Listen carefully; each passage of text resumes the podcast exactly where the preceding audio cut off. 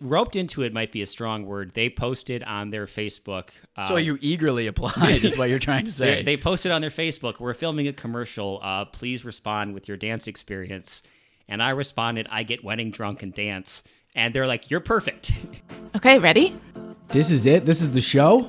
What's with the pineapple? A brand new podcast from the Michigan Restaurant and Lodging Association. Pineapples don't grow in Michigan. No, not native to Michigan. Let me write that down. Putting a, a hospitality spin on what exactly is going on in Lansing. Shed some light on the industry specifically in Michigan. I think we're going to have some good guests. What is with the pineapple? What's with the industry? What's going on in Michigan? We can edit this if that's not right, right? Emily, we're back. It's episode five. We have been off for a little while. Busy times at the MRLA. Uh, any other state associations listening, don't do Capitol Day and ProStart in back to back weeks. Heavy lifts. Heavy lifts.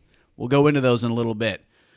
But, Emily, this is coming out, this podcast, on Thursday, March 17th, which is St. Patrick's Day. Oh, that's a big holiday for this industry. I still have like bitter memories of March 2020 when all of the they, they just kept telling us we have kegs and kegs and kegs yeah. of green beer. What do we do with them? We're not open. People can't come in. What do we do with all these with all this green beer? Johnny, did you help them? We did. Uh, we had some programs where they had an expired keg. Uh, the the vendor who sold it to them very very graciously took that keg back. So there was a lot of wasted green beer uh, in 2020, which which it wasn't you know unfortunate and not the worst thing that happened in 2020, but definitely not one of the best things either. Who is this person that you just kicked it to?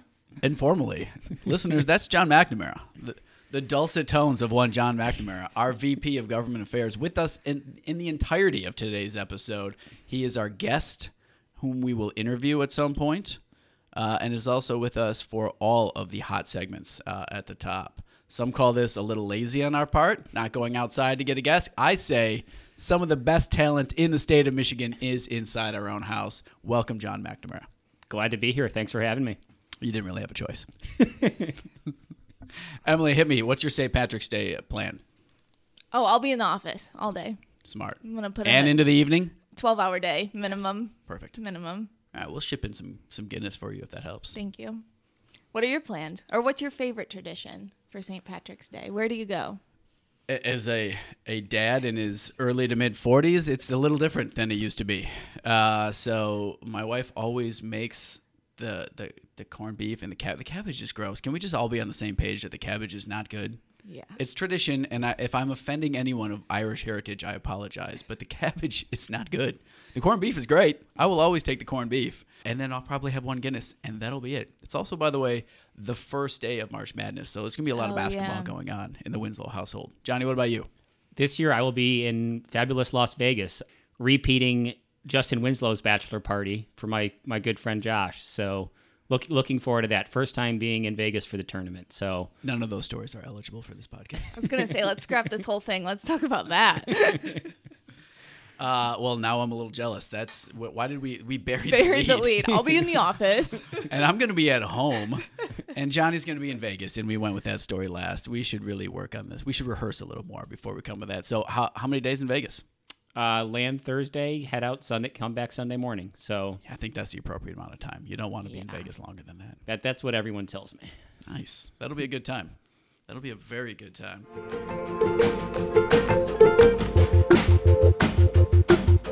All right. Let's segue. What's our what's the name, Emily? What are we gonna go with for our current event segment today? Are we staying with Pineapple Express? Is it a keeper?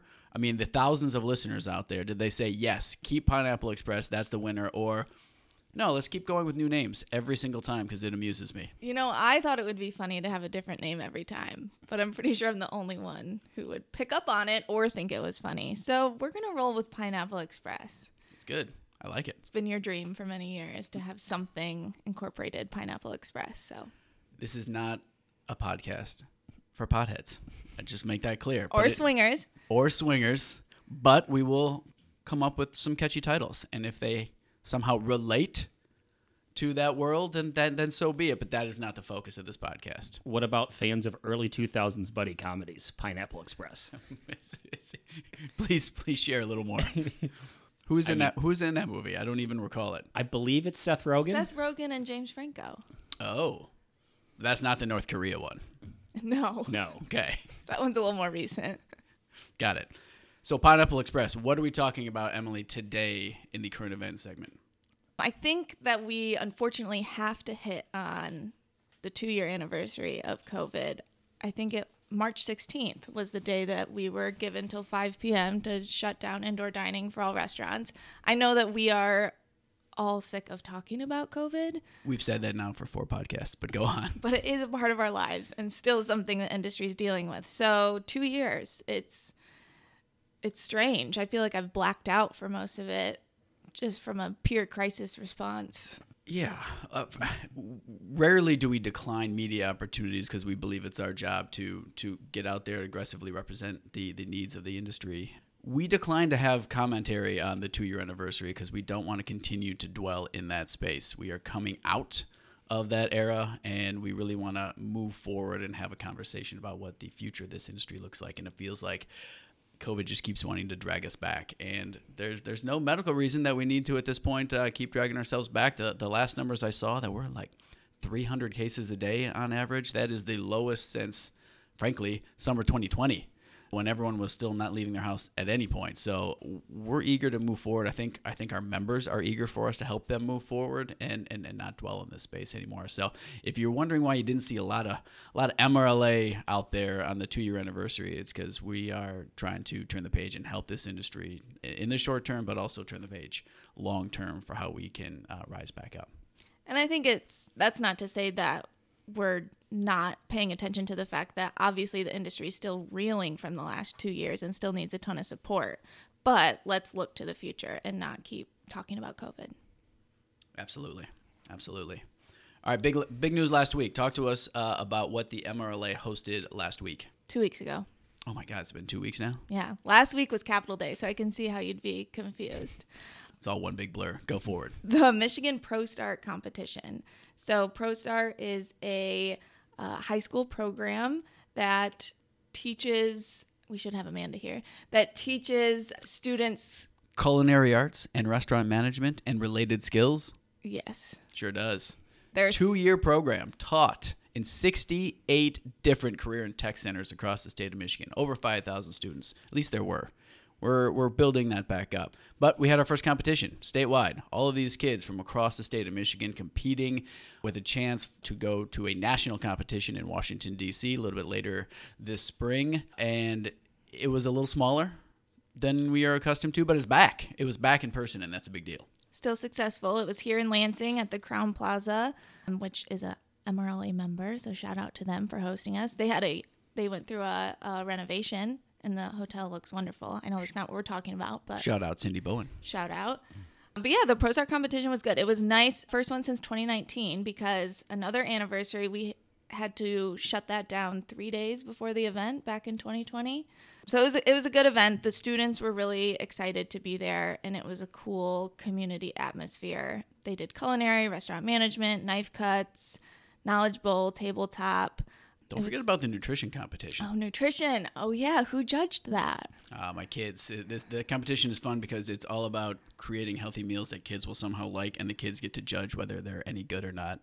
And my kids were occasionally ruthless, as they should be. As they should be. They they demand high standards. Johnny, it was your first one uh, that you got to witness in person. What'd you think? I, I thought it was awesome uh, to watch these kids come and they're super knowledgeable. They're very passionate about the industry and, you know, to have this infrastructure and help create this infrastructure.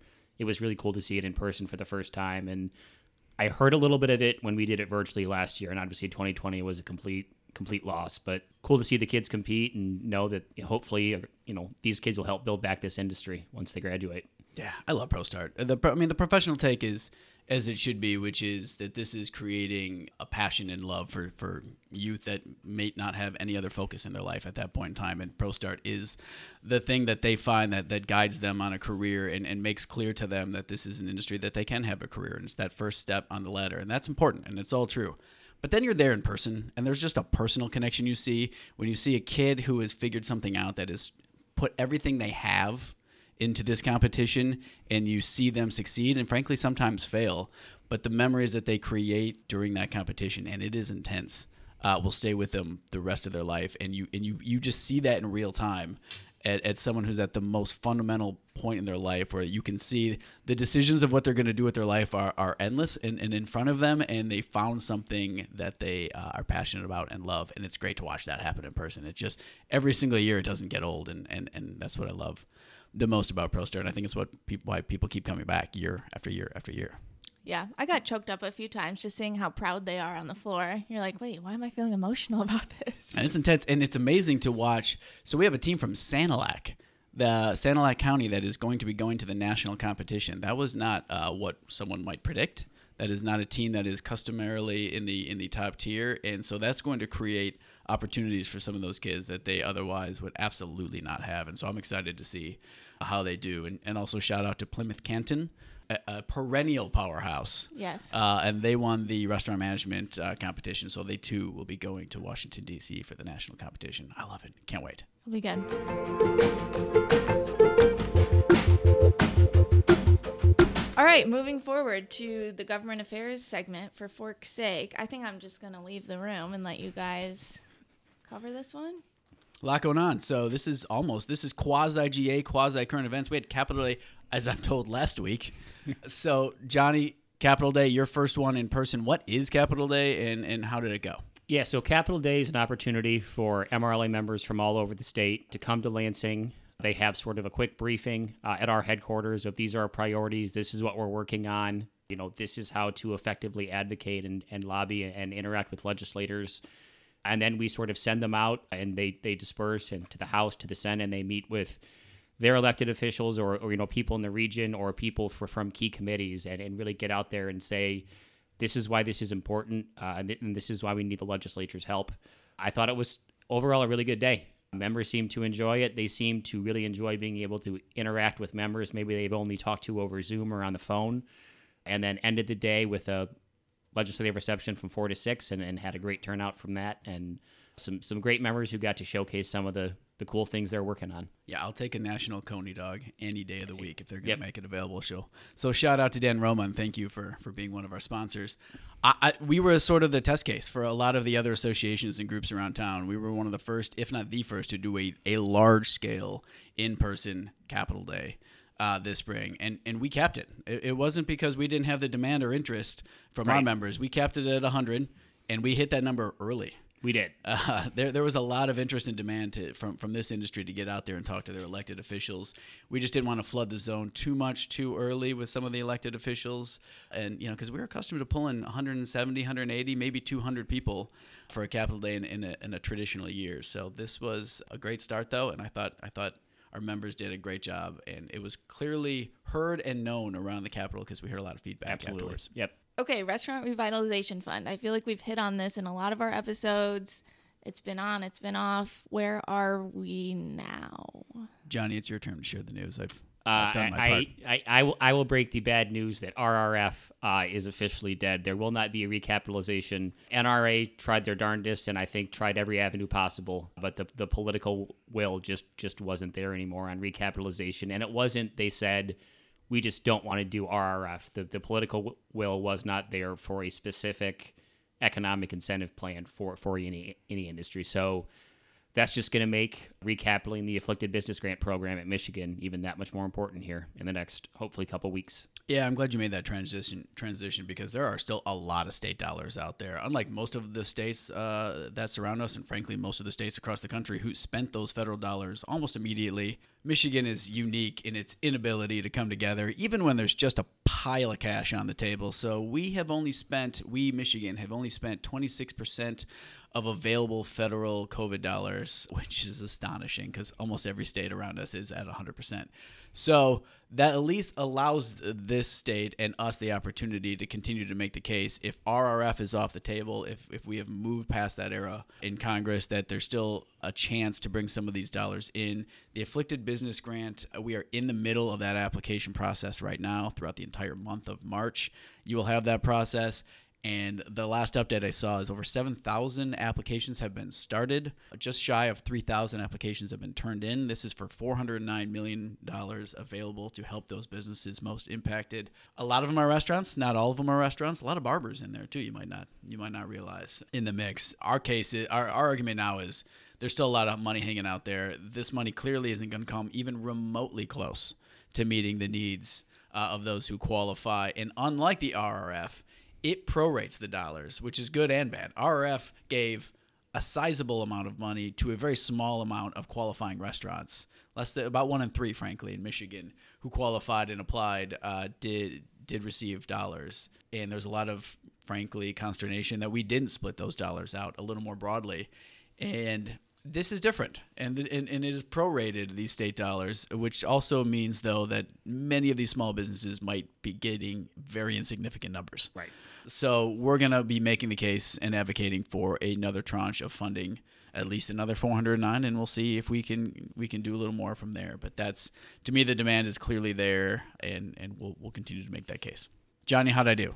I think you did great, and also, you know, there's this this wonderful association that created this plan on how to spend some COVID dollars that a lot of other states have borrowed. it's true. We, we, we were one of the first states out of the gate. Why you got to trigger me? On, on, The anger that fills his eyes. We were proud of that platform and that plan we put together early on after the American Rescue Plan Act passed, and many other states did copy and were able to enact many of those policies in their own states. But as previously mentioned, most of those dollars are still unappropriated, so we will continue to make the case uh, that this industry deserves the lion's share. Speaking of anniversaries, I think we're coming up on the one year of that proposal being pushed out. Yeah, we are. We are. Thank you, Emily. No problem. Okay, um, the last topic in this segment, I think, is short-term rental. Not to trigger anyone. You mean anymore. Airbnbs?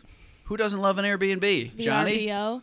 Johnny, I'm kicking it to you. There are there are plenty of people that do not love Airbnbs. As an association, we have no interest in, in completely getting rid of Airbnbs. Uh, what we would like to see happen is is a level playing field between Airbnb, VRBO, HomeAway, so a short term rental, and your traditional lodging facilities, so your hotels, your motels, resorts. I think we continue to get closer to that to that plan. Uh, we continue to have productive conversations with the Michigan Association of Realtors and the Michigan based lobbyist for Airbnb. We continue to talk and work through. So, hoping to get to a place where Airbnbs can be in Michigan and hotels can be in Michigan, and but they can be in a you know a more level playing field moving forward here in Michigan. Yeah, I think we're getting closer. I, this has just become a societal issue at this point that the legislature is going to have to act on and the governor is going to have to lead on just because of, frankly, the, the level of success of, of the HomeAways, the VRBOs, and the Airbnbs. Uh, when you're seeing 30% year over year growth in several years in a row, it's it is not your niche cottage industry on the sideline, li- literally cottage Right. industry, right? Nice. Uh, thank you. It is a massive economic driver in the state of Michigan, and, and we're not suggesting it should go backwards. We just need some parity because it's not, you know, we're not renting out Johnny's old room above the garage. We are talking about corporations that have multiple properties that obviously don't live in any of these properties and are running what we like to call essentially illegal hotels. We just need some parity. If we're going to be running hotels, there needs to be standards that meet exactly what hotels are putting up to. And frankly, they need to pay into a system like hotels do to advertise and, and market the state of Michigan and market each of these regions. So we're getting there. We're not there yet, Right. but we're getting there. I'll get off my high horse. Short term rental. Yeah, well, I think it's also important to point out that that no state has been able to to figure this out. Arizona went way too far in the completely let's deregulate m- movement and is now trying to walk it back. So Michigan has the opportunity to sort of build the, you know, best possible case scenario for what could be enacted in multiple states if Michigan can figure it out. So looking forward to hopefully creating a bill that is im- could be implemented just about anywhere but started in Michigan. Build it, Johnny, and they will come. okay, we're going to kick it to our good friends at Gordon Food Service, sponsors of this association, leaders in the state of Michigan. We are happy to have John Kesterkey. John, take it away. Gordon Food Service has supported restaurant and lodging customers for 125 years. Now more than ever, our partnership with the Michigan Restaurant and Lodging Association provides a collective voice in keeping our industry a place where memories are made. Gordon Food Service, here for 125 years, here for good. All right, we already briefly introed our guest today, but to be a little bit more formal about it, John McNamara is joining us, or has already joined us. John, better known as JMC or JMac or Johnny Mac, or just Johnny, as Justin calls him, is a highly respected government affairs specialist skilled at managing relations, influence, influencing legislation, and navigating complex nuances within government channels. Oh, that sounds, sounds downright sexy, Johnny. Wow. pulled directly from Johnny's resume. John is currently the Vice President of Government Affairs at the MRLA and has previously served as legislative director for the likes of State Representative Michael Webber and Senator Margaret O'Brien. Let's talk about dogs on patios.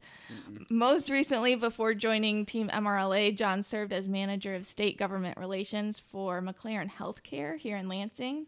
And perhaps most importantly, forgot I put this in. Johnny has been dedicated to Michigan's hospitality industry long before his time at the MRLA as a volunteer for local restaurant commercials. Oh, well, we're gonna dive deep into that one. It's what the, it's what the Lansing community demands, and we're gonna deliver. Johnny Mac is also a diehard MSU fan and resides in East Lansing with his dog Cassius. Nice. All right, welcome. Okay, so we we hit on uh, your your previous work experience before joining Team MRLA, but you joined in February of 2020. Joined us at the MRLA right before the world turned upside down. What was that experience like? Really jumping in full crisis mode. And knowing what you know now, would you still take this job three weeks before COVID started? Go. Asks uh, his boss.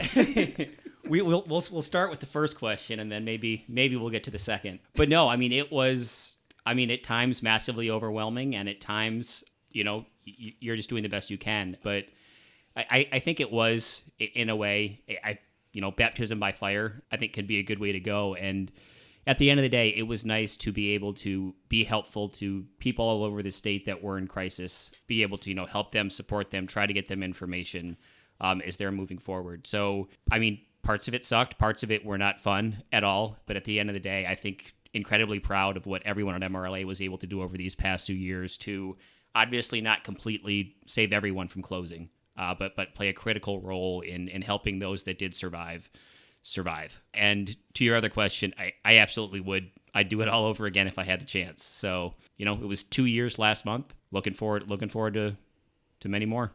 Good answer. Happy anniversary, Johnny. Thank you. Okay, what for those that may not know, what is the main function of a lobbyist? Who has them? Who doesn't? What What do you do besides wear a coat around? And I have this theory that all lobbyists own camel colored coats. It's this thing. It's this theory that I have. Um, and go to dinners. What else do you do? I mean, that's that's a typical day. I go to Brooks Brothers and I buy a new camel hair coat, and then I I go to dinner and then I go home. No, so it, the funny thing about I think lobbying is one of the more misunderstood a you know sort of professional professional roles out out there because at the end of the day, just about every single industry, every anyone who has a job has a lobbyist somewhere along the line. Because for better for worse you know the government tells many many people what they can and can't do. And you need someone boots on the ground to be able to say hey this is why this is a good idea. This is why that's a bad idea. So the way i, I sort of heard it best described to me is so you're sort of like a sports agent, but for an you know an, an industry. You're you're keeping an eye on it, looking around, and, and making connections. So no day's different, but you know a, a fair amount of time in, in co- committee meetings, listening, tracking bills. Plenty of time standing outside of the House and the Senate chamber, interacting with members, interacting with staff to try to influence legislation. Obviously, uh, you know some some legislative fundraisers, dinners, golf outings. Uh, you know it's it's a very sort of public facing public facing job, which is one of the many reasons I enjoy it. Johnny's underselling it a little bit though as well because when you are an association lobbyist, it may be one of the hardest, if not the hardest jobs in town because you have to put all that time in, like a contractor, what we call here in Michigan, multi-client lobbyist does, to maintain all those relationships. But then you also have to be the policy expert, so you're not just out there uh, representing restaurants as an aside uh, or one of many clients, you have to be the expert on restaurant legislation and hotel legislation and the go to on those. So you got to put time in there, and then you're also the head of communications for GA eh, at the association. And Emily is very demanding. I we am. send out a lot of newsletters, and so Johnny's got to be able to make sure that the content in them actually reflects what's going on, that reflects the interests of the industry. It is a lot to balance all of those things. So Johnny, kudos. Thank you very much. No, it was fun. You know, the policy expert is interesting because I got to have a meeting last week on everyone's favorite topic, and I'm going to trigger you again of logoed glassware. Oh no, that's that's so long ago. I don't, I can't. You can't drag me that far back. I don't even know much about this topic. It's best to keep it that way. And, and luckily, the, the the bill that was proposed is, is not gonna not gonna go. So Yeah, but listen, this industry, especially when you when we have incorporated hotels, touches almost every single committee that's going on around town. So you're tracking legislation across uh, numerous committees. You don't get to just focus on, let's say, Right. reg reform, where a lot of the alcohol regulation uh, will go, but there's a lot of ag and issues on, on food safety that come into play. Appropriations is obviously a big one for us right now. They go across virtually every. When I had John's job, I think I I think I tracked almost every single committee that existed. I think like the families and children committee might have been the one. not that- a lot there, and not a ton in military and vets. But other than that, Not yet. I've got ideas, but we'll go forward. Okay, speaking of old legislative priorities that apparently we're not allowed to talk about, what's one that you wish our for our industry that you wish elected officials understood better? you know, I think that sort of depends what I'm working on. Uh, you know, I wish a couple months ago everyone would have had a, a better understanding on short term rental. But I think the overall answer is the importance of the tip credit in Michigan. And for those of you who are not familiar with the tip credit, it is a way for uh, bars and restaurants, you know, ser- servers make a tipped wage and then tips on top of that. If they do not make what the minimum wage is with their tips, um, they get they get bumped up to the minimum wage. But there's this misnomer out there that you know servers only make three dollars an hour, and if they don't get any tips, then they walk home with with very little money, and that's not true. The average server in Michigan right now makes twenty four dollars an hour, and that's that's because of the tip credit. If you were to get rid of the tip credit, that that wage wouldn't happen. But also, you know, your breakfast special for four or five bucks with a coffee, or your hamburger two coney special at lunch with a coke for for six bucks is also likely not going to be a reality moving forward if if they have to pay the the server you know 14 15 dollars an hour Good answer. It's the appropriate answer. Tip credit is the one that we have educated uh, legislators on forever and probably will forevermore. And it just it's it's never one that clicks immediately and requires a lot of a lot of reeducation. So I, I think that that's the right answer. Let's go origin stories here, Johnny. How did you decide this was something you wanted to do? Not necessarily this association, but getting involved in government affairs, specifically at the state level. Is this a lifelong dream and goal? Something you stumbled into accidentally? What's what's the story here? I think like a lot of people here, this this all happened really completely by accident. We moved to Jackson the day before I started my freshman year of high school. So I walked in and knew literally nobody. But one of the first people I met, his dad at the time was a second year state rep. Shout out Clark Bisbee. Who, whom I worked for for a, a- approximately two months Oh. in 2002, right out of college.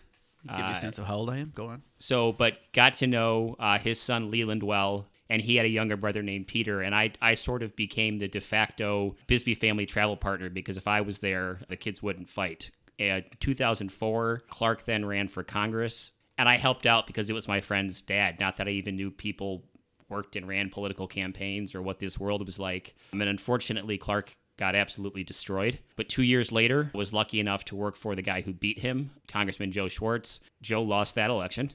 After that, worked on the McCain campaign for all of three weeks in Michigan before uh, Senator McCain dissolved his Michigan operations. So I was on a conference call with about 45 other people and got fired. And then finally in 2010, worked on a state house campaign um, and he won. And that's was sort of my foray into working on staff in Lansing, and as as many people do, and Justin can, you know, it's very similar path of you're a front desker, you're a scheduler, and then you start working on legislation and start building relationships with lobbyists. And unfortunately, the Michigan House of Representatives, while a, a great place to work, uh, is not the most lucrative lucrative career path in the world. Then eventually, most people have to leave in order to, you know, start making money so they can maybe retire someday, and that that became uh, lobbying for McLaren Healthcare for about two and a half years, and then obviously right before COVID, joining the association here. But have I've always sort of had an eye on MRLA, and it had come up a few times. It had come up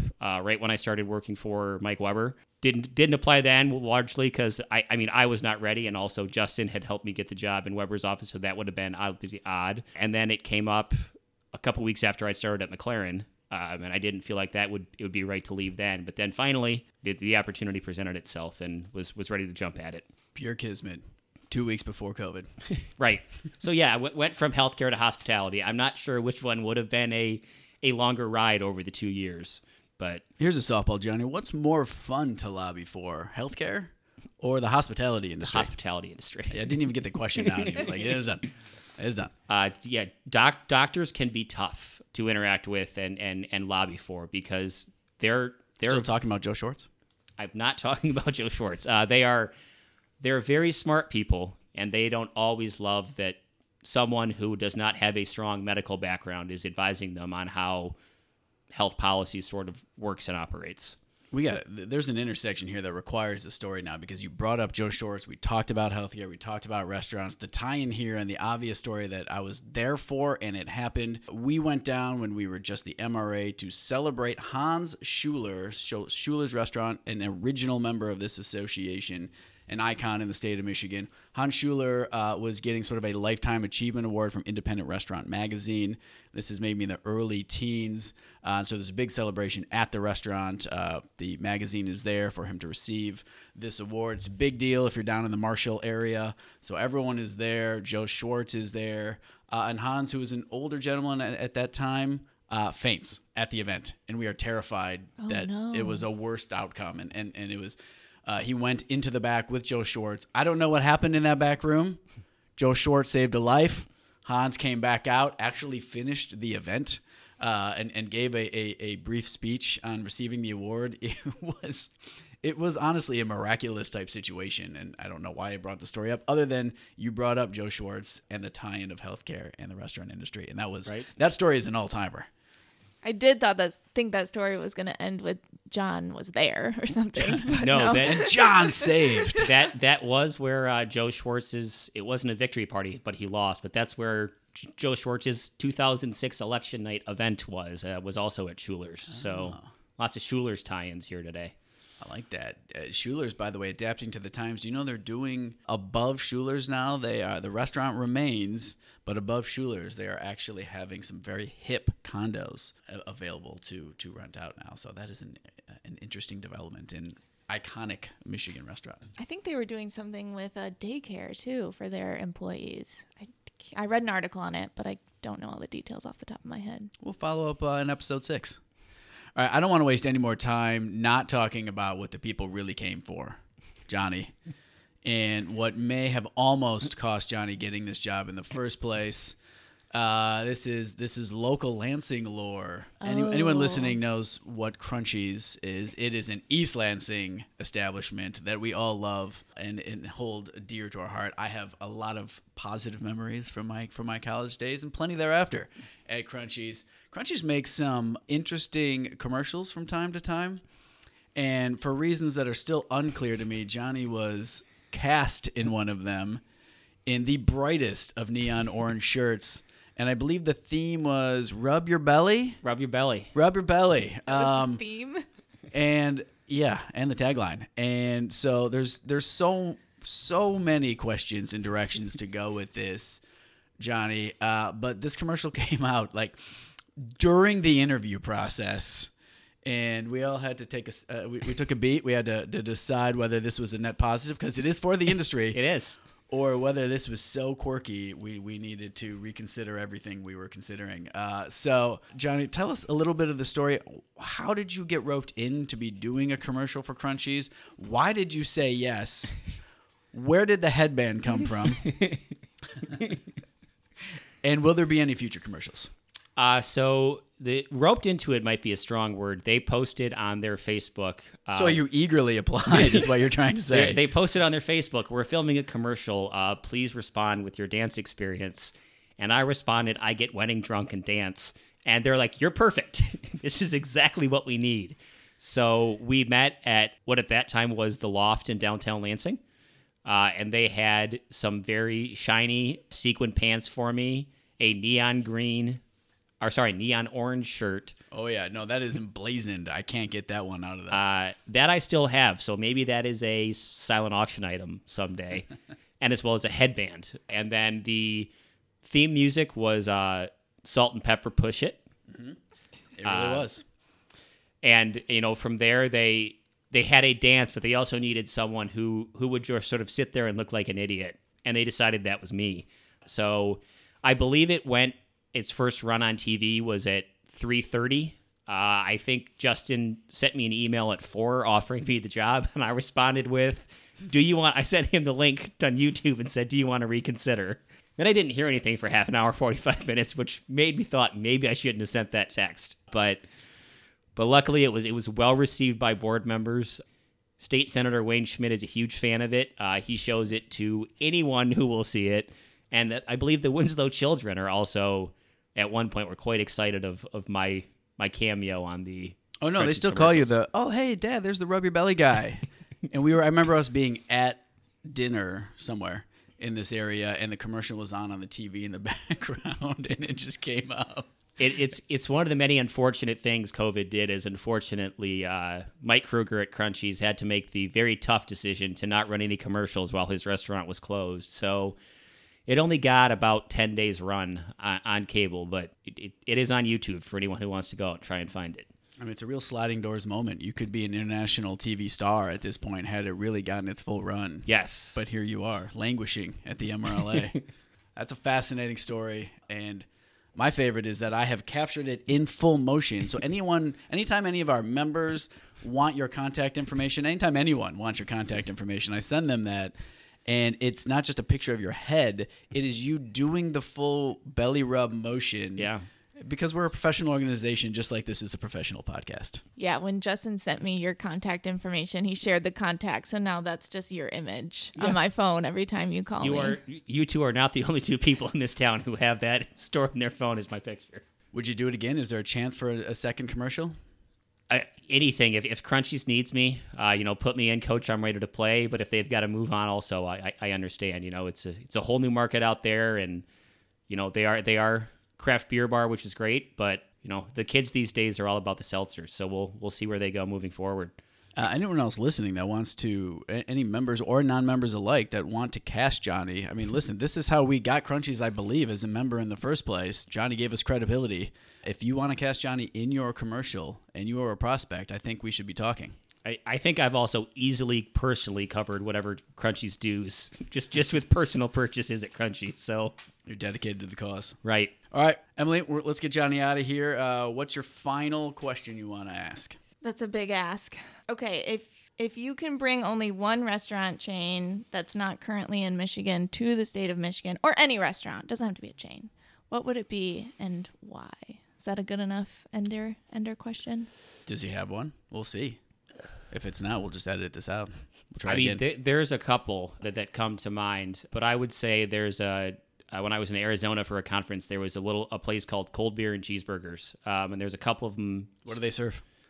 uh, all vegan, uh, all the time, uh, and there's a couple sort of scattered throughout the greater Phoenix Scottsdale area. But stopped in one night and had you know they had a little sort of slider appetizer and some great beer on tap. So I think they they do well in a college college town like East Lansing. It's not a bad call. That's not a bad call. Sound pretty straightforward. Cold beer.